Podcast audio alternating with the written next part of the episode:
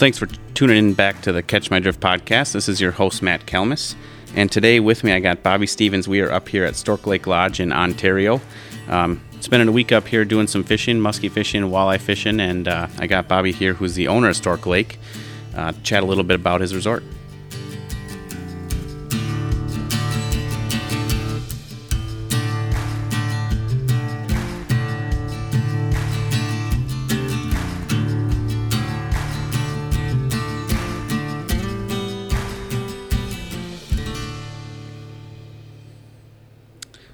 Alrighty, Bobbie. Well, thanks for taking some time away from your busy schedule to join me here. I know you guys are always busy and uh, you know running around nonstop, but um, yeah, we got a couple beers, cocktail, and we're just kind of chilling here. Absolutely. Yeah. Well, you know, I'd have less work, but you guys jacked up a couple props today, so I got to go we? change those oh boy, wasn't me, was it? Mm. Okay. You're the good one. The Just other the- two, not so good. good, good. Just my my teammates. All right. Well, I guess uh, you know. First question: What are they biting on?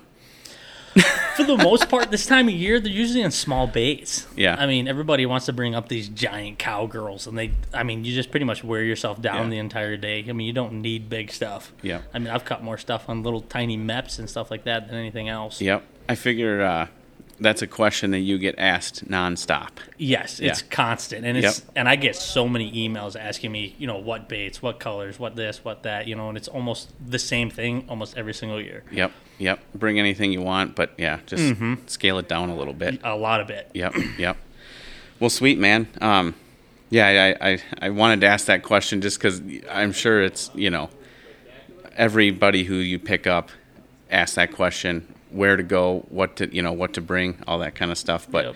um so it's kind of funny but um yeah i mean we were talking you know just a little bit earlier that there really isn't a bad spot on this lake to catch fish No, I mean, you, not at all. Like you said, if you're in the water and you're at a decent, the decently the right depth, I mean, you'll be you'll be smacking them. well, especially walleyes. But I mean, Yep. there's so many places to fish for walleyes on this lake. I mean, you pretty much can pull up on any single point after they've moved out of the rivers in the spring, mm-hmm. and I mean, you'll catch 10, 20 on a bad day, Yep, yep. just about on any spot. so I guess tell me a little bit about Long-Legged Lake and the Long-Legged Lake chain, or Stork Lake too.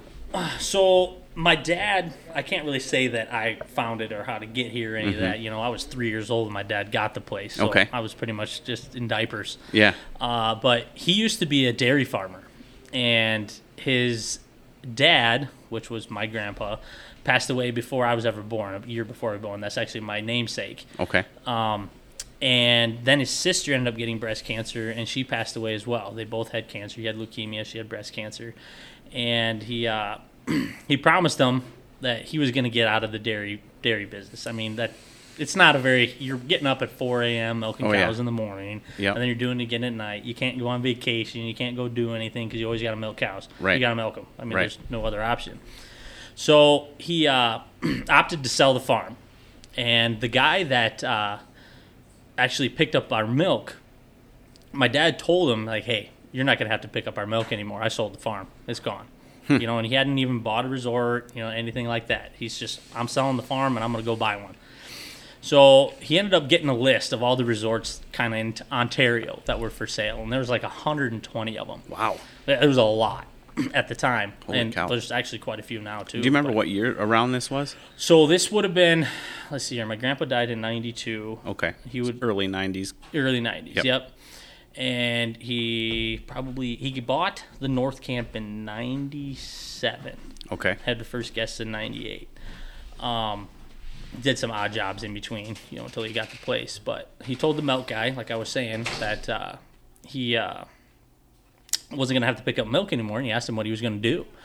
Well, he said, "Well, I'm thinking about buying a resort because he used to go to Lake of the Woods all over in Canada trying to fish for you know walleyes with his dad." And he uh, he basically asked my dad, you know, like, "Hey, is there any resort that you uh, have it narrowed down to?" Well, he's like, "Well, there's 120 of them, and I can't. I mean, how do you go visit 120 Yeah, camps? yeah. You can't." yeah, Well, he called the marine biologist up here asking, you know, he gave him a criteria like, hey, I want walleyes, muskies, northerns, that sort of stuff, and I want to be, you know, good fishing. So basically, they narrowed it down to, I think, seven different resorts. I mean, he pretty much knocked most of them off the list. Wow. So he told the guy, like, hey, these are the seven resorts that I, I'm thinking about buying. And it just so happened that the guy who picked up our milk had fished this lake Oh. before and said the fishing was just dumb. I mean, beyond dumb. Yeah. I was like, well, I mean, geez, I mean, that's pretty much a sign I'm going to get that place. So my dad actually flew up here in the wintertime on skis and looked at the North Camp. And he's like, I'm going to buy it. Yeah. So we bought that in 97 with a partner. Um, in 2000, this place came up for sale. It used to be a uh, owned by a paper mill company. Okay. It was privately owned. Um, they didn't have the landing road going into the lake, so it was kind of basically a fly-in. Sure. And once the uh, we're going to put the landing road in, uh, Abitibi wanted out. You know, it was a private executive retreat for all their top employees. They're showing up in suits and ties and everything else. You know, not Yep. like true fishermen. You know. Yeah. And uh, so they told my dad, like, "Hey, do you want to buy this place?" And he was all over it. I mean, this this is centrally located on Yep. the whole system as opposed to the other one, Right. When it's on the very north end. Well, if you got a west wind too, it almost destroyed the docks every single time you got a hard west wind. So it was kind of a headache and everything else. Well, it's such a big lake too. Well, it I is. mean, It's that wide North open. Lake is huge. Yeah. and it's uh, it gets 120 feet too. So I mean, it's pretty deep. Right. But he ended up owning them both for a year. So he would go back and forth through that shallow rapids to lift. Oh yeah. Every day. Oh, He'd be coming down here to check on guests, going up there, working on, and it was just, I mean, it, you see how much work it is just here. Right. Now you're bouncing back and forth between two resorts. Right. It was way too much work. was it tough for him to get you know i mean obviously last year and we'll get to this here in, in a minute or two too but last year was the water was just outrageously high and this year it's quite a bit lower i mean were there ever years where he had was not able to get from the upper from north resort down here For the most part, he can make it. And if Okay. he didn't, he would have to go around, go down the road, go put a boat in by the landing, Oh, and come clear over here. So, I mean, it was a lot of work. sure sure that's kind of a pain Yes. So he had both of them for a year, a year and a half, I think, and then he uh, he basically said, "Hey, if you want to stay up there, you know, to his partner, and I'll come down here, and it'll be the end of it." And then they Yep. were they were good with that. Yeah. So he stayed up there. My dad came down here, been here ever since for the last twenty four years now. So sweet long Sweet. time.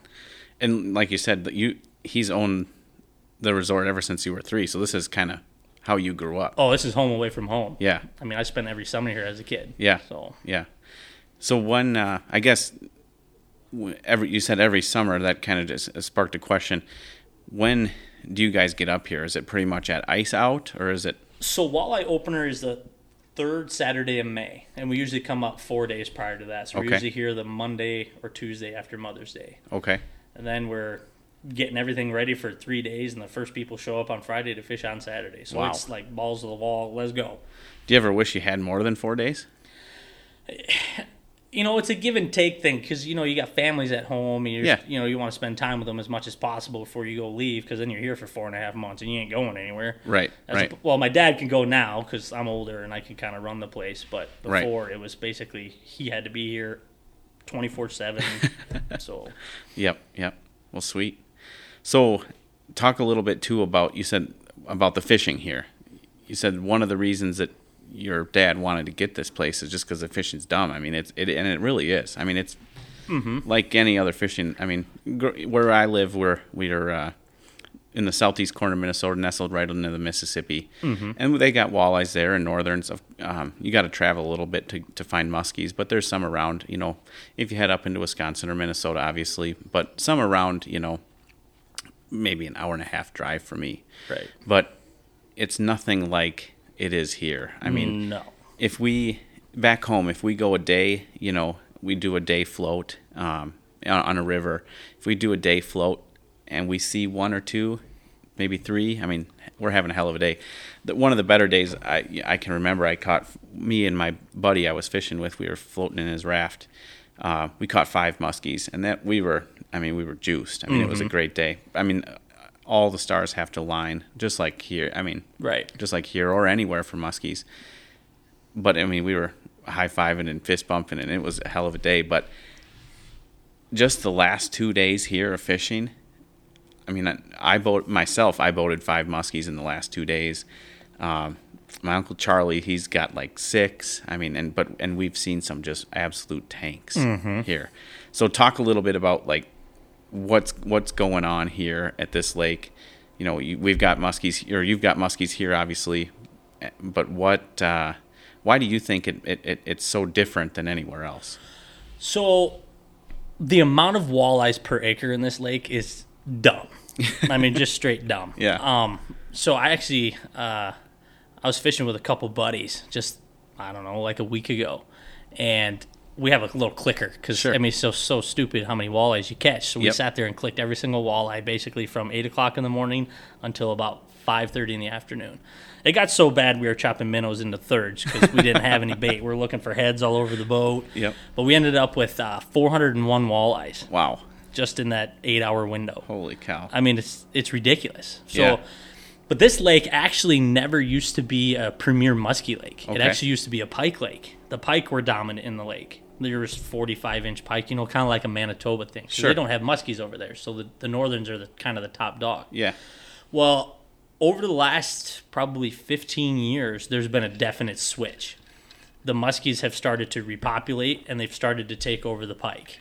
And I don't know if you've noticed or not, but over the course of the last five to seven years, there have been so many muskies that are 24 inches to like 34 inches. There's tons, Yeah. oodles of them. yeah, As whereas before, I mean, you'd be seeing the 36s or the 40s, 44s, whatever the bigger ones, but you wouldn't see the small ones. Mm-hmm. And now there's small ones everywhere. Yeah. I mean, I bet I caught. You know, I didn't. I don't get the fish very much. I mean, it's like a total of thirty hours throughout the entire summer, and Sure. and I bet I caught fifteen to twenty of them little suckers. wow, But everybody that comes in keeps telling me, "Oh, we caught a 24 incher, a 28 incher, a 30 incher." I'm like, oh, you know, it's just better for me later on because those fish are just going to get bigger, Right. and I'm going to get more. right, But there's so many walleyes that those muskies can feed on. yeah, You know, they have an abundance of food, and the walleyes. So here's an interesting thing: there's so much phytoplankton in this lake that the minnows are they're so plentiful that they can support so many walleyes okay, there's not a lot of lakes that have that much food for the minnows. sure, So we have so many minnows, you get all these walleyes, then you get all these muskies or pike or whatever else. It's just a trickle down effect, all because of that phytoplankton. yep, yep. So what? Why? Why do you think, or what? What's the reason for that switch 15 years ago? So muskies are a little bit more of a, I don't know what you want to say, a dominant species. Okay, Now, granted, pike like cold water. Mm-hmm. They're always crazy about cold water. They grow slower. Everything grows slower. Muskies will grow really slow because they like warm water. Obviously, when the water temp gets warmer, their metabolism increases and they eat more. Yep. So if it stays colder longer, the pike are going to flourish as opposed to the muskies. Now, over the past, I don't know, you want to say 10 years, all this global warming, whatever you yeah, want to call yeah, it, Yeah, um, but we've noticed the water temps get way warmer now. But that's also because of the fact that the water's been lower for so many years as Yeah. opposed to before.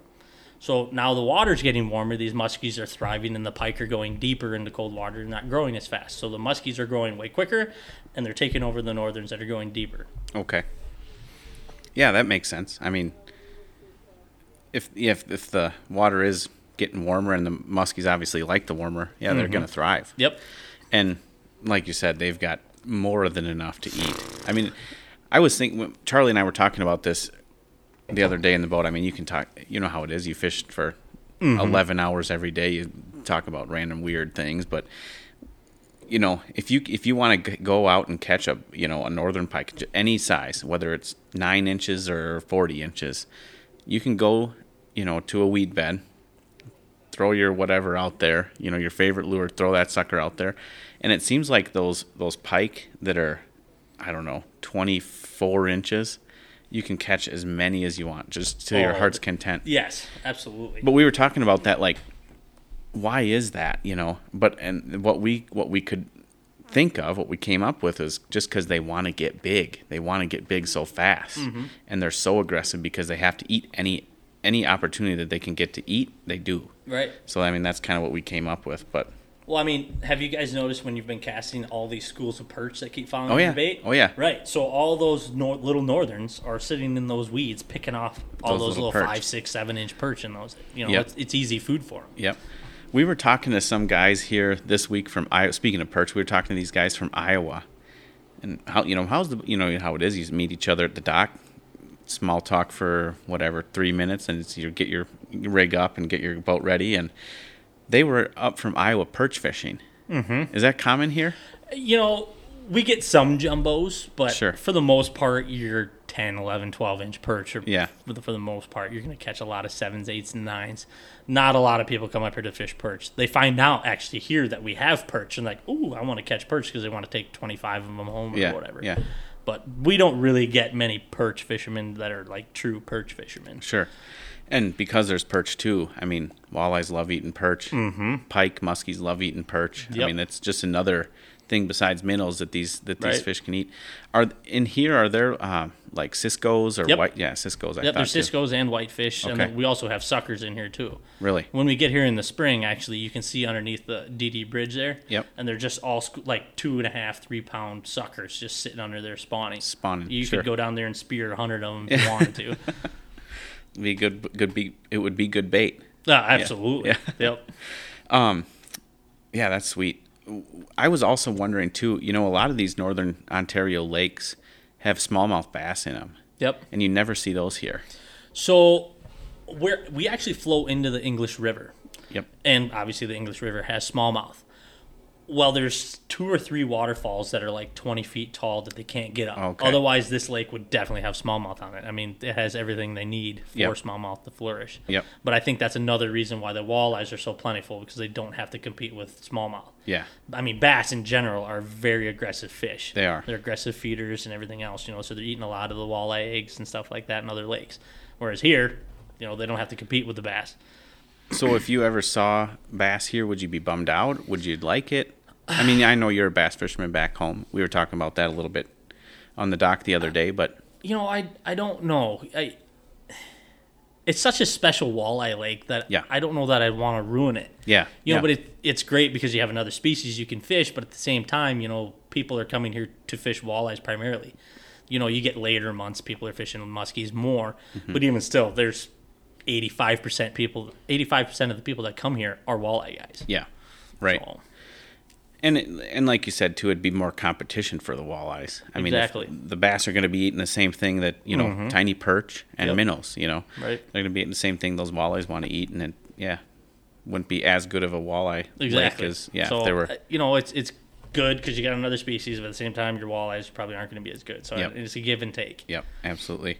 So, um, one other thing, if you look at your website, I noticed you guys do moose hunts as well. Yep. Do you still do those? Oh yeah. Yeah. Yeah, well, so we only have two bull tags now, and these guys are so dead set on hunting moose that they literally are flip flopping every other year to hunt them. Really? Yep. I Okay. mean, they the one guy shot like eight or nine bulls at this point. I mean, he's obsessed. He loves it. Yes. Yeah, that's cool. So, I did see um, boating around, you know, different bays and stuff. We did see a moose carcass. So, I mean, they're definitely around. Mm-hmm. Yeah, so that's pretty cool. Do you guys? I mean, there's one sitting in the lodge here. There's one up Yeah, over, right. over my shoulder right here. So, I mean, you guys and and some moose sheds over here by the fireplace. You guys get into them pretty decently. Uh, you know, it's obviously not Alaska. I mean, you're not Yeah. hunting in the Yukon, but Yeah. uh, the population's actually pretty high. Um, it's probably better the last five years than it was the previous ten. Um, well, I mean, we've seen more bulls, more cows, everything else on the Yeah. lake. I mean, it was to the point where we weren't seeing anything, but the wolves were almost at an all-time high Okay. and they were decimating the population. I mean, you can. We used to have whitetails all over the lake. I don't Yeah. know that I've seen a deer in the last seven years around the Holy lake. cow. But then we had a you know we had a big winter, and you know the wolves kind of even themselves out. It's no different than coyotes at home. You know, you get tons of rabbits, and there's tons of coyotes. You lose the rabbits, there's less coyotes. It's Right. no different than here Yep. With the wolves. Sure. Sweet. So moose hunts. I guess you know you, you mentioned um, walleye openers a little bit after you're up here a little bit after Mother's Day. Yep. When those moose hunts are going on, when does that season wrap up? So the opener is the third Saturday of September. And we usually hunt the following Tuesday to Tuesday, and then we go home. At that Okay. point, we're usually ready to go home. Yeah. so will you guys have guests, fishermen guests up here until then, or so we try not to have any moose hunter or uh, any fishermen during the moose hunting time. Uh, you know, they're running around the lake, and we hunt a lot from the lake. You know, if you're driving around with the boat, you might be spooking them off or whatever. makes so sense? We're pretty much booked solid until September 15th, 16th. Okay. And then we just stop taking fishermen. Okay. Gotcha. So once September rolls around, your moose hunts are all and done, and everybody's tags filled. Hopefully, Hopefully. you guys pack up at the end of the season. And how long does that take you? We're able to do it periodically, you know, Okay. because we, we taper down towards the end of the year. We might have every cabin full, but they're not big groups. You know, it's a group of two here, group of four, group of two. So we only need like, let's say 10 boats. So we'll take a couple mornings or whatever if nobody's guiding, and we'll put five, six boats away here, five, six boats Sure. away there, or we'll Yeah. close down, you know, because we know where the water lines are going, you know, so there's, we can block off certain cabins and we can shut all the water down there. Okay. If we were to do it all in one shot, I would probably say take three, four days to do it all That's in pretty one shot. quick. It's pretty quick. I Yeah. mean, granted, you're doing it all day long, but Right, right. we can get it done probably Okay. in four days. So that's September. What do you? So you get to go home. Mm-hmm. What do you do then? Go home? Yeah. Well, it's weird. First off, Yeah. I mean, like you've been here for four and a half months, and you know you're you're working basically from six a.m. to eleven p.m. A lot like dairy farming. Exactly, a lot like dairy farming, except it's fishing Yeah, instead. boy, he, he thought he was going to get out of dairy farming, and look at Uh-huh. what he got. Yeah, Right. no days off, and you're working from dawn to dusk. Yep. Yeah, Well, at least it's only four and a half months instead of twelve. that's but- right. No, I mean it's it's not bad. I mean, I I go to work immediately when I get back home. Okay. Uh, I'd get bored if I didn't. What do you do for work? I actually work at a meat locker, so I go from Oh. chopping up fish to chopping up deer or beef or pork or whatever it may be. Gotcha.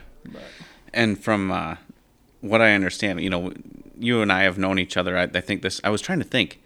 This is probably my eighth, seventh or eighth year back up here. right. We had a couple of years off, of course, with the border closures and everything, and um.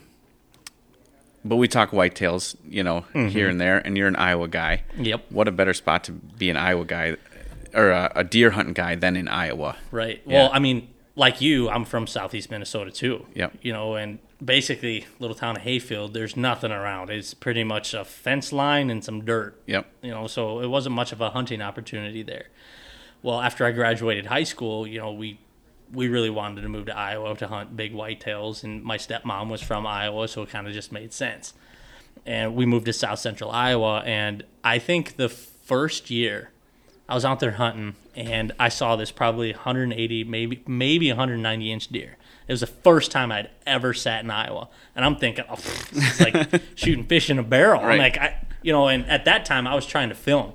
So this buck comes by at like 12 yards broadside, and I'm trying to get the camera on him. You know, it's hard to do during the rut. They're running around chasing does. Especially when you're by yourself. Exactly, Yep. filming by myself, and I couldn't get the camera on him, so I passed him. I passed this 180, 190 inch deer, Yep. 12 yards broadside, because I couldn't get a camera on him. I'm thinking, hey, the next day I'm just going to be 180, di- another 180 walking by. I'll be able to shoot that one. Right. Yeah, not the case. uh, I don't know that. I think I saw one other deer about that same size over the it's like six years, Sure. but never got a shot at it. Well, 280 inches in six years is pretty still I good. know, right? Pretty you damn get good. spoiled down. It's kind of like fishing down here. You get yeah, spoiled. yeah, yeah, yeah, yeah. Not every uh, not every tree's got a 180 incher behind it, but there are some that have 180 inches Right. behind it. Just like there's you know 48 inch or 54 inches behind it. You know some Mm-hmm. Rock reefs. Yeah. Yep. Sweet man. Um, and speaking speaking of um of different species, I, I and backing up a little bit too, I'm sitting across from across the table from a gentleman right now who's the silver northern pike record holder. Right. You know, and so the only reason I caught that fish, uh, Bob Mesacomer had a giant muskie on, uh, what is it, 15 years ago, give or take. I Yep. think I was thir- 12 or 13 when I caught that. So it'd be about 17 years ago. Bob had lost this giant muskie that they estimated to be be- between 60 and 63 inches. They Oh. took they took the megapixels of the bait he was using and then compared them to the megapixels of the fish on the screen, and they guessed it from 60 to 63. Well, we went back into that same exact bay looking for that muskie. Yep. Well, instead, we ended up getting that record silver northern. Yeah. So So what is a silver northern? it's basically it's just a subspecies of a northern. It's Okay. not like you're crossing a northern and muskie like for a tiger. Yep. It- It's just a subspecies of them. They're they're pretty indigenous to Ontario, Canada. Um, you do get a few in the states, but not a ton. Um, Yep. I actually dropped off a turkey to get it mounted two years ago, and the guy actually had a silver northern that the guy had caught in Clear Lake in northern Iowa. I had no idea they even existed in Iowa Hmm. No until kidding. the guy told me. Yeah. But I mean, I just don't really hear about them. no, I Yeah. mean I've only caught like six or seven in my life, and Have I've ya? been here for 26 years. Or Wow. whatever. Do you ever get guests that say they caught one, or show you a picture of this weird fish, or Yeah, bring most one of them, in? most of them are thinking they're muskies, you know, because they're really silver. They don't look anything like Really clear. Right? Yeah, they're yeah. clear, silver, bluish, got a little pinkish to them. Yep. But I mean, people are almost getting more excited about catching the silver northerns than they do muskies or whatever else. Sure. I mean, I've caught, I think like 235 muskies at this point, and I've only caught six silver northerns. Wow. So I mean, the silver northerns are way more rare than a muskie. Yeah. I, I don't know. Have you ever caught one? I don't think so. Right. I don't think I have. I mean, there's Yeah. just not that many of them. and I've. I wish I had a dollar for every northern pike I've caught in this Oh, lake, because I'd be able to pay for my trip. Yeah, I mean, if you pull into a shallow bay, I mean, me and my cousin used to do it for fun just Yeah. to see how many we could catch. Yeah, we, yeah. we call it the three bays. It's up by Stonehenge. And you go back and there, we caught, I think, 67 little northerns. You know, they ranged from 18 clear up to 38 Sure. at that day. But I mean, there there's 67 of them. Holy cow! It was dumb. It's just stacked. Mm-hmm. That's stacked. That's crazy. So, a sixty. You said Bob Mason Comer had a a six or well, what, was it? It follow in or something or So he actually saw that fish either that afternoon or the day prior. I think it was the same afternoon. Okay. He, he was using a, a topwater bait, and this this. So when they get that big, it's almost like they move in three sections. Their heads here, their middle of their bodies over here, and their tails clear over here. Yeah. I mean, it's it's an eerie thing. I, I've seen one that's pushed that sixty inch mark, and they just look like alligators. wow. I mean, you literally the head is clear up here by the trolling motor, and then halfway down the gunnel, here's the tail. That's insane. But they're they're really slow moving. They Yep. don't move very fast. It's just like a ooh, you know. yeah, yeah. What time of year was that? That was in September, early Okay. September. Um, if I had to pick a time to pick a you know to find a giant muskie, I'm talking the 55 plusers, not even the 50s. The 55s are bigger. You're more likely going to see them towards the back end of the summer, in the beginning of the fall, um, especially up here. You know they they feel it changing. Mm-hmm. The season's changing. The days are getting shorter. Time to put a feed bag Right, on. Right, and that's Yep. exactly what they pull out of that deep water and they start coming in the shallow to feed before fall, before winter. Yep. That's that's one thing that me and my buddies have found back home too. I, and one of my friends specifically, he's always trying to get me out in his boat or raft, you know, to fish in the fall. But you and I know, you and I both know what's going on in the fall is is deer hunting season, Mm-hmm. Right. And well, we can't do that any or, any other time in the year than in the fall. Exactly. So it's tough to pull us out of the tree stand or out of the woods if you're what doing whatever. it's about know? impossible for me because Yeah. hunting is my passion Yeah. for sure. I mean, Yeah. I love fishing, but you know, fishing is almost work here. You Yep. know, you're constantly dealing with fishermen every single day. Yeah. But then I go home and hunting is what I want to do for my hobby. I mean, totally get it. I totally get it. Mm-hmm.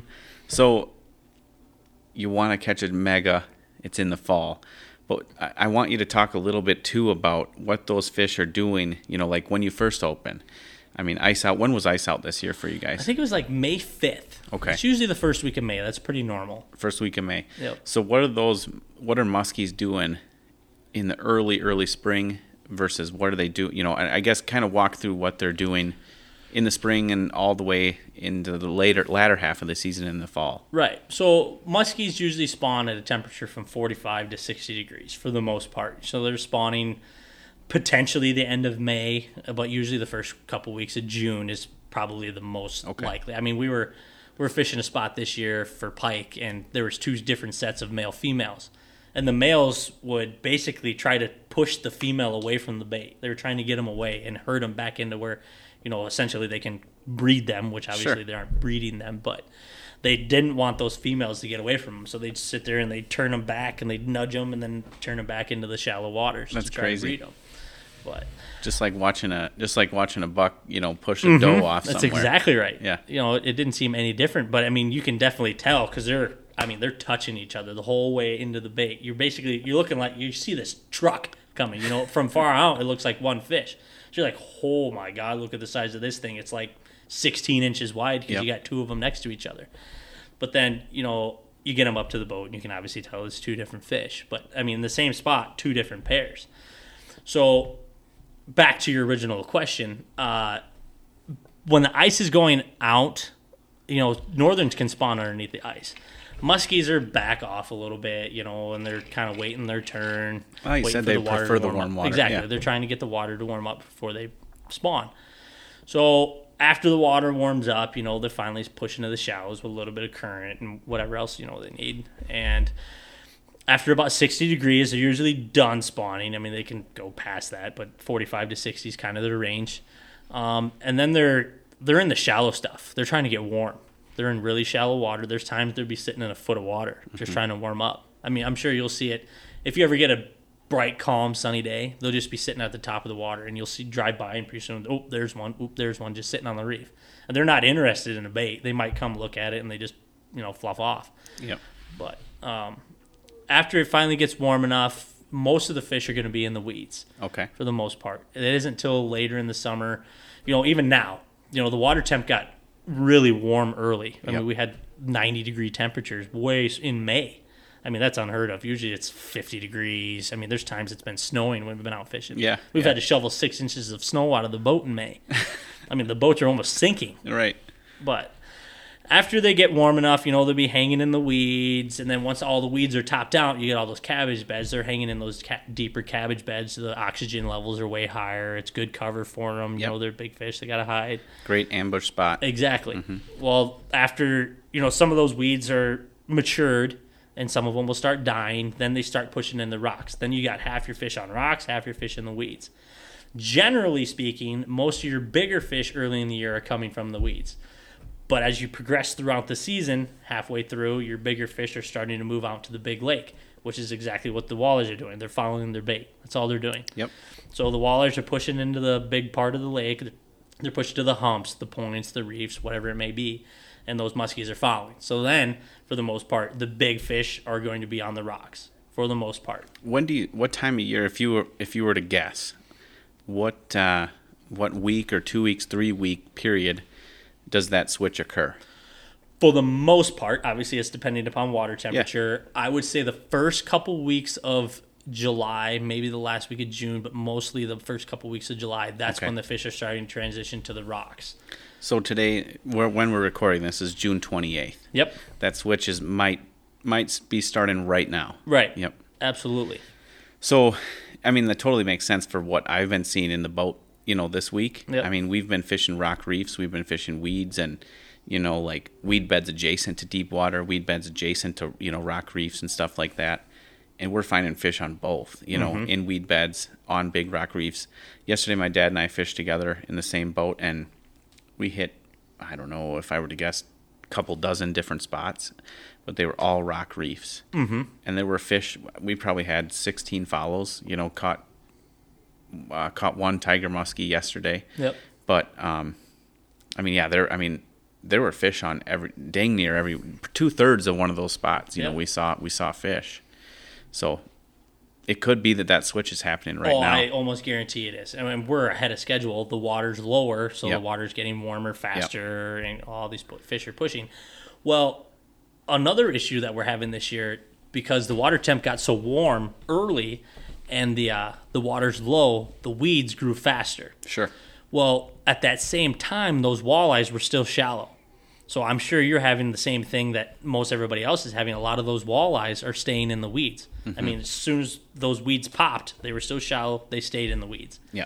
So generally on years like this, you'll catch walleyes the entire season in the weeds. Now, grant they're still going to move on to the bigger lake, but you're going to catch way more walleyes in the weeds than you would on a normal year. Sure. So those muskies are going to hang in the weeds longer than they normally would on any given year, as well. Yep. Yep. Makes sense. Mm-hmm. So, after that switch, um, if you want to go catch a big fish, do you focus more on rock reefs or do you focus more on points or what do you? So, obviously, I'm sure you've probably heard, for the most part, if you're looking for this mega, Yep. they're going to be connected to deep water. Yep. They're, the, you're going to need walleyes on it, Yep.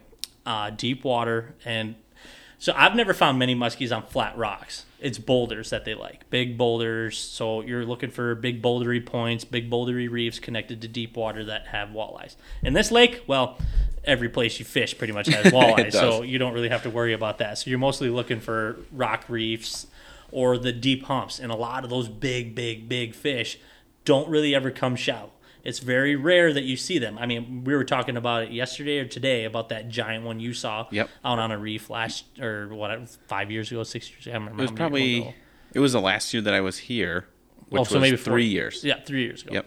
2019, right? Mhm. Yeah. But you don't get to see those fish very often. I mean, I've maybe only found 15 to 20 over 55, and that's fishing a lot. Right. You know, either whether it be with buddies or myself or whatever it may be, family. But you don't see very many of those fish. They don't, they can't, it's hard for them to get that big because they, they have to get really old to get that big. Right. Because up here they grow very slow in the colder water. Down home they grow faster but don't live as long. So it's a you know they might get to 50 but they die. They, it's hard for them to get to the 55, 60 inches or whatever. But up here they live way longer. It just takes forever for forever for them to get there. Yeah, when you get that old, you're you're slow growing. Mm-hmm. Yeah, you only make I don't know how fast a muskie grows when they're that big, but Yeah, I mean it's like half an, inch. a year. Yep. Yeah, It's not much. that's crazy. I mean, they only have like a three month growing season, and then it's cold. They go deep, lethargic, and they don't feed. They just right. sit there. Right. Yeah, when you're when it's ice for six months out of the year, you, you just pretty much just loaf. Right. Right. Um. So yeah, that's cool. So how do you that uh, that time of year? How do you target a fish like that in the in the fall? If you want, like you said, if you want to catch a mega, how do you target that fish? Are you trolling? Are you you know So- jigging like a tube? You can do that. Um, you can go off the sides of reefs. Personally, what I would do, I would fish the shallow stuff first. I would fish on top to see if you know, because generally, if they're shallow, they're wanting to feed. That's why they've come up Sure. is to feed. So you can fish the top part. You'll fish the top part. You don't see them in the shallows or whatever. You can get off the side. You know, say you're fishing in ten to eight feet, you know, six feet of water when you first start going. Well, then you can back off the reef and start fishing in that 18 to 12 feet. And you can either throw crankbaits to get down there a little deeper. You can jig tubes off the side or like Medusas or Bull Dawgs or whatever it may be, that sort of stuff. Or you control cranks. Last year, we actually had one of those giant ones on, the 55 plusers trolling on the point. He, he, it always came up after walleyes, but it would never come in on a bait, ever. It just kept going after walleyes, after walleyes, after walleyes. So- Uh, you mean after walleyes? As you'd catch a walleye, you'd be reeling it in, fighting it, and that sucker would come in because it, it, it thinks it's injured or it Mm-hmm. Right. it knows it's vulnerable. Yep. Now's the time to eat it. right. And, you know, Mm-hmm. It's an easy meal. Well, right, right now there's a lot. A lot of the bigger muskies are trying to, you know, basically I don't know, regain their energy, so to speak, and they're feeding Post- on post these spawn. right, Yep. and they're and they're feeding on these walleyes. So a lot of these big fish right now are in those groups of walleyes. You aren't seeing a ton of big, big, big. I'm talking the 50 plusers when you're casting. I mean, Yep. you're seeing nice fish though, 45s, 47s, 50, you know, whatever it may be. Yeah. But a lot of those big, big fish are sitting with those walleyes. And I don't know how many. I bet of the 20 spots we fished, at least 15 of them had big muskies coming up after walleyes on them. Wow. Big. Big Wait, ones. like- Like, 40, 48s all the way up to 55s. Jeez. There's these pigs coming up after walleyes. Wow.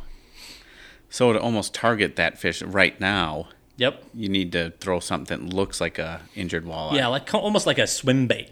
Type Okay. of- I've done very well with swim baits. Yep. Um, sometimes you can use like slow moving baits, like jerk baits and stuff like that, to trigger fish. Um, I'm sure you've seen some lazier fish that just don't want to move or Oh, yeah. whatever. Yep. But you can dangle one of those jerk baits in their face, and sometimes you can get a rea- reactionary bite out of them just Sure. from that. Sure.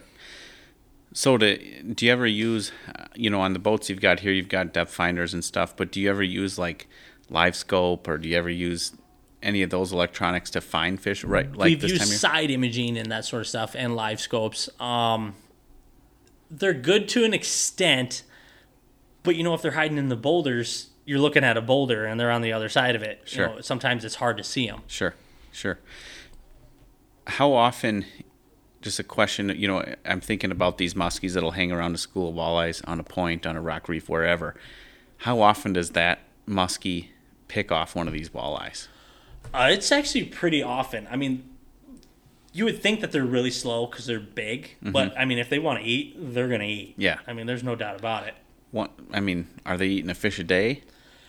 Gen- well, a lot of that depends on water temperature. Okay. Their metabolism increases as the water temperature gets Sure. higher. That's why when you catch you catch more muskies when the water's warmer. Yep. Um, they can feed on. I mean, they could eat two wallies in a day, Okay. no problem. Sure. Sixteen inches, that sort of stuff. But those big fish, I mean, they could be eating thirty inch walleyes, and they go deep, and they just sit there and wait for it to digest. You ever seen him eat anything really weird, like a baby loon or a? Funny you should ask. So I was actually fishing, I don't know, eight years ago, and I had just seen this like 50 inch muskie, and it was coming in hot. I had actually went through the spot three times, and this fish kept coming, kept coming, kept coming. I'm like, oh, we're gonna have to go back on it again. You know, throw something different. Yep. And as soon as I said that, I was like, man, that would really suck if it ate one of those ducks swimming by.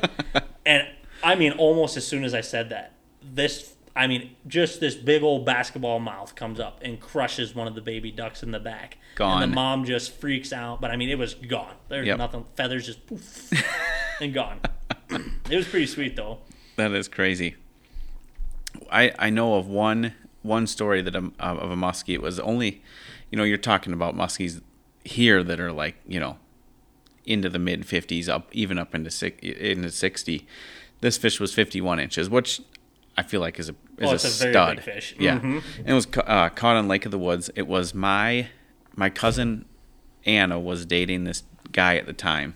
His name was Jackson, and my uncle and Jackson were out fishing, and Anna's dad, my uncle Jordy, and and um, Jackson were out fishing, and he caught um, that muskie, fifty one inches, and they're like, you know, they're reeling in, taking the hook out of his mouth, and like, what is going on in this fish's mouth? And I kid you not, there was a merganser's wing sticking out of its throat, like you could see the the wing Oh my god. and the belly of that fish. I mean, you know what the size of a merganser? Mm-hmm, they're, they're big. big. I mean, it's mm-hmm. like a like a full on mallard duck. yep. So I mean, it was a that sucker was hungry and it ate still with that wing half out of its mm-hmm. mouth. Yep. So I mean, that being said, you know they could eat you know a whole a full size duck and Oh, then no still be hungry. So they yeah they may eat two walleyes in a day. Oh yeah, no problem.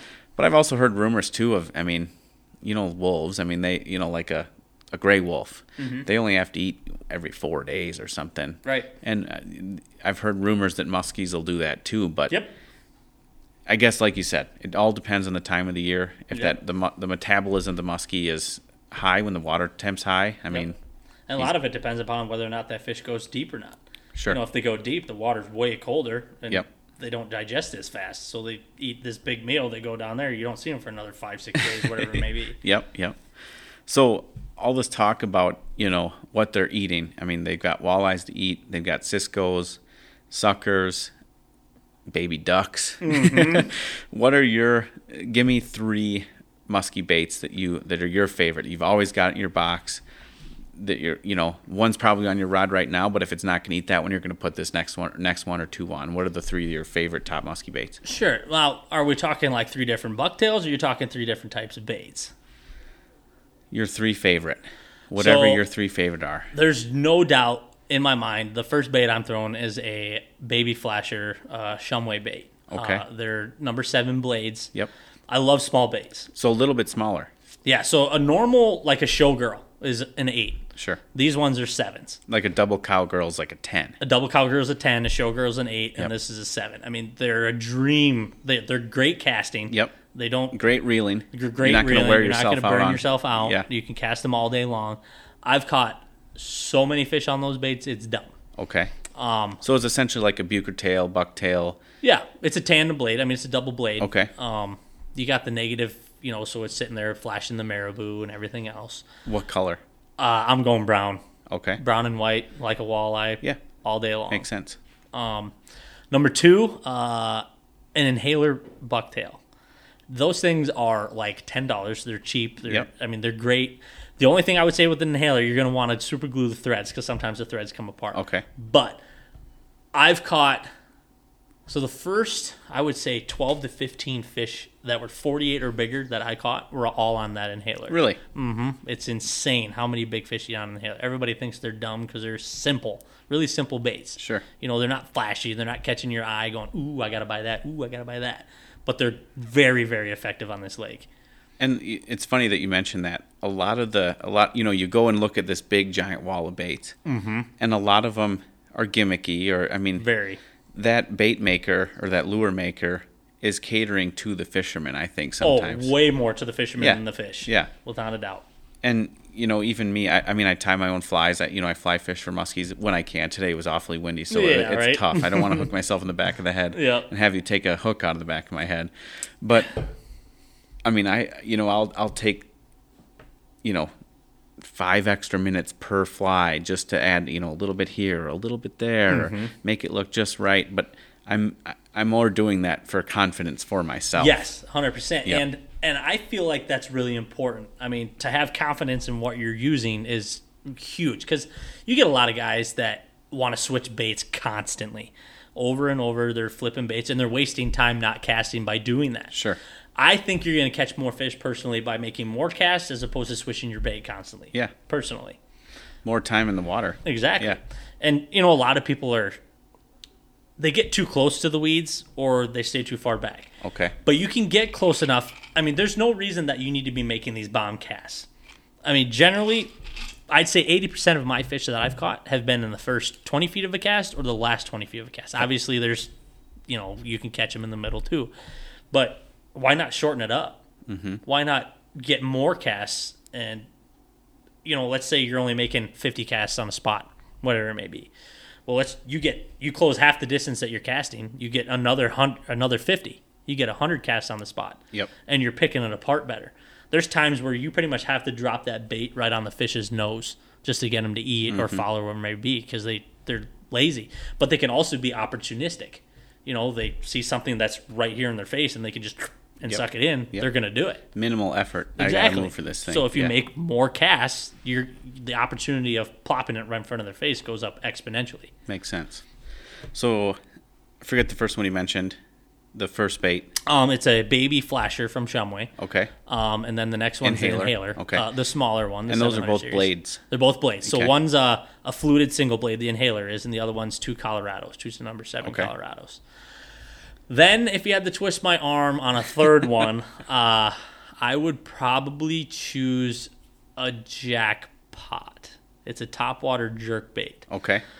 I'd be a kind of a toss up between a hellhound uh, subsurface or a jackpot topwater. You know, if during the daytime I'd be throwing a hellhound, you know, for a jerk bait for a backup bait. Evening I'd be throwing a jackpot. So I guess four baits. Okay, all right. th- that's what I would do. A bonus bait. yep.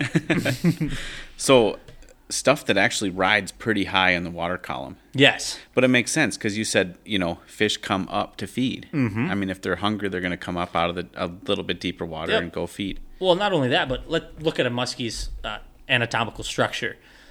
Their eyes are positioned towards the side of their head Mm-hmm. and kind of upward. That's why it's so effective doing a figure eight. So when you make that first turn, you're going down, and then you bring it up on the outside turn. It's easier for them to see out of the corner of their eye, Yep. and they can peg it because Yep. they, they always want to t-bone stuff. Always. Mm-hmm. Yep. Sweet. It makes sense. Mm-hmm. Well, I mean, if you really simplify it, it all makes sense. But people always want to overcomplicate everything. Yep. You don't need to. Yep. Not at all. Keep it simple. Mm-hmm. Keep it simple, stupid. Yeah, exactly. So after I hit the after I hit the done record button, I'm going to give you an assignment. I'm going to give you 1 hour to go out and catch a muskie. yep. I want to know you don't have to tell me exactly where. Don't point to a spot on the map behind me. But tell me, you know, what that spot looks like and what you're going to be throwing. If it's this time of year, for sure. Um, if you can always find a rock weed combo, Okay. you're almost always going to have muskies on it. Yep. You know, you got the best of both worlds. They're warming up from the rocks, from underneath and above, from the sun, and then you also got the oxygenated water from the weeds and the extra cover. So are you talking like uh, just on like an like a, a random shoreline or is this like an isolated rock weed deal? So, if it were me, I would be choosing something not so like out in the middle of the lake. okay. You know, after the wallies have moved to the big part of the lake, these muskies are constantly they're going to be around that island. Let's say it's an island. You got a couple islands together and you got rocks, weeds in between. That'd be the first place I'd go. So they have access to deep water. Yep. Rocks to help warm them up and push push walleyes against. Yep. And weeds to help ambush. Yep. Okay. That's that's what I would pick. Okay. But what are you throwing? Uh, I'd be throwing a baby flasher all day. Okay, baby without flasher. Yeah, Mhm. your number one bait, My like number you just one said. bait. Makes sense. Makes sense. Now answer that question on August 30th? August 30th, I'm going to probably a point, a deep water point that has big boulders coming off of it that I know I've had walleyes on. Okay. So a lot of these walleyes, August 30th, are going to be in about 26 to 30 feet of water. deep. Deep. A lot deeper than they a are right lot deeper than they Okay. are right now. Those muskies are constantly going from the deep water up into the. They're going into the shallows to warm up. It's getting cold that time of year, Mm-hmm. so they're coming up into the shallow water. You know, getting warmed up. You know, there's still some walleyes shallow, but for the most part, they're deep. So they're going to these deep uh, reservoirs, going after the walleyes to feed, and they're still coming up. But they're putting the feed bag on, so they're also eating shallow. They're eating deep. They're eating, they're just eating Yeah. is what they're doing. and I- I'm picking a big point with big boulders next to deep water. Okay. So there's, I mean, not terribly different than right now. No. Yeah. Nope. Maybe not so much weeds. Yeah, the, the weeds are The weeds are kind dying. of dying off. Yep. Yep. Yep. Okay. they're losing their oxygen content, and they're actually, I mean, almost becoming acidic. You know, no different than a leaf in the in the fall falling Yeah. from a tree. Yep. Yep. Makes sense. Hmm. Well, that's cool. Mm-hmm. That's sweet. You know, and I think answering some of these questions that I've got for you, selfishly, it's helping me. You know, No, in the right. In the boat it. tomorrow. But I mean, hey, it's it's great. I think for people to know, you know. You know, listeners out there, what- you know how how can they use your advice to better their better their success? Absolutely. So it's it's cool, man. I, I it's I appreciate it. We all appreciate it, man. Sure. It's cool. I, and uh, this next question I, I like to ask all my guests. It's a, a question I ask everybody who's been on the podcast. Is can you tell me about a time when you were outdoors when time was standing still? So this is actually pretty recent. I'm not going to say that it was really fishing or hunting related, but Sure. it had to do with the resort. So my dad recently got diagnosed with cancer, Mm-hmm. and he's had to take a lot of time away from the resort. And he's obviously he's gone right now. Yep. You know, he he basically just comes up here and, and relaxes. You know, he's lost a lot of the energy, but we were leaving the resort probably a month after. I might get a little choked up when I yeah, do this, that's but uh, that's fine. um, we were leaving the resort, and my dad honestly thought that it was going to be the last time he saw the resort. Sure. And I just remember we sat there in the boat, and nobody said a word. Oh God, I'm already starting to get a little soft here. Yeah. Nobody said a word, and my dad literally just was looking at camp. You know, because he basically there wasn't very many people coming here when he first started working. You know, Yep. he's built the business up to what it is now. Absolutely. And it's a fine business, I might add. Right. Yeah, you guys are doing a hell of a job. Well, thank you. Yeah. But uh, I just remember we were staring at the cabin and and we were sitting side by side and you know you you didn't realize how important the resort was to him Yep. and and I felt that you know because he wants me to keep it in the family Mm-hmm. and everything else and I really want to do that too but nothing else mattered I mean we're literally just staring at our cabin Yep. just looking at it I mean and it was I don't know it really hit home Yeah. because it's like I I mean I didn't know if he was going to be here the following summer I didn't know if he was going to be here in the winter you Absolutely. just didn't know Yeah, it's. I mean, that's a long time. I mean, back in 1997. I mean, shit, we were just little little tykes Mm-hmm. Yeah, I mean, back I was then playing. yeah, playing playing little league ball and running Mm-hmm. around beating our brothers and sisters up. You know, and, right And I mean, now it's. I mean, you guys, like I said, you guys are doing a hell of a job, and there's a reason. My dad and I come back every year, and Mm-hmm. my uncle Tom, who's he'll come up. You know, he's coming up a couple times this year. So, I mean, there's a reason that you know we cu- keep coming back. Yeah, the fishing's great, Yep. but you guys are doing a hell of a job hosting sure, too. sure. And the boats are. I mean. The boats are always in great shape. You replace the props, yeah I know right? Replace the props all the time, and I'm sure it's nonstop. It is. You it's know. constant. and you know this water's this water this year's a little bit lower Yep. as we mentioned too so there's a little more little more rocks that'll pop Yep. up you know but um yeah i mean that's sweet. That's awesome. Yeah, that's what it's it's, all about i'm sure for you you know it's it's a, it's a way of life for you and it's uh you know your job. Right. But when it hits like that it's that's pretty cool. Yep that's sweet, man. sweet. Cool. Great example. Right? Yeah. So last thing i got 10 questions for you. I didn't tell you about these before. That's all right. Let's um, do it. it's my this or that section. It's a series of ten questions, two different options. Um, so I'll rattle them off. You tell me which you, th- whatever you think is cooler at the time.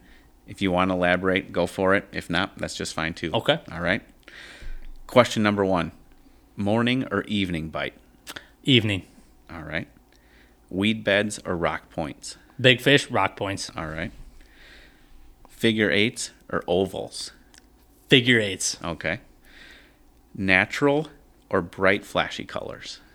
Natural. All right. Walleyes, right? Yep. Yeah. All right. It makes sense. Mm-hmm. Simple. Blades or rubber? Blades. And you kind of answered that, you know, with your first three questions. Right. So, yeah, yeah, and great examples as well. All right. Now, if I give, I got one tag in my pocket, and it's for either of these two species, moose or bear, One- and I'm and I'm giving it to you. 100% a moose. Really? 100%. Do you guys do bear trips up here at all? We used to do bear, um, but it was it was a lot of work. I mean, you're baiting bears constantly. You got to do it every day. Our Every day. area was up on the North Lake, so we're going through that shallow rapids every day. Yep. But uh, the moose are, I don't know, there's just something different about moose. You're calling them. I mean, these things are seven feet tall. Yeah. Like, I mean, I I was with my dad. We were hunting together, and I called one into six yards. I mean, this thing's coming right at you. It could trample you. And Yeah. he's shooting it at six yards. And in this in this country, I mean, you gotta if you're in the woods, you gotta call them close. Yep. I I, mean, mean- you can. There's some areas that are open, but for the most part, you can't see. Oh, you could. You can't even almost see your hand in front of your face because Yep. it's so thick. Right. Right. Yikes! It- It's a definitely a bucket list item of mine to shoot a moose. And yeah, I can't imagine. It'd be so cool. All right, next question. I know you're a whitetail guy, like we talked about before. Fixed blades or mechanicals? Mechanicals. All right, tough one for you. Mm-hmm. Was it? Well, you know, if we're doing just whitetails, mechanicals. Okay. All right. Lowrance or Humminbird? Lowrance for me. Okay. Uh, I've used Lowrance forever, but I like Humminbirds too. But Lowrance All right. Prefrontal or postfrontal bite? pre All right. And now moons, moon phases. new moon. Do they? Okay. I'm assuming that's what you're asking. but, Yeah, well, well, do they matter or don't they? Uh, I would say they do. I've Okay. seen more big fish the first couple days leading into either a full moon or a new moon, but new moon I've probably seen way more bigger fish than on a full. Gotcha. All right, Bobbie, that concludes it. I Nice. appreciate it. Oh, I Oh, appreciate absolutely. it. It's been a blast talking with you, and it's been a blast up here. I have a blast every time I come up. Good. I'm glad. All right, man. Thanks again. No problem.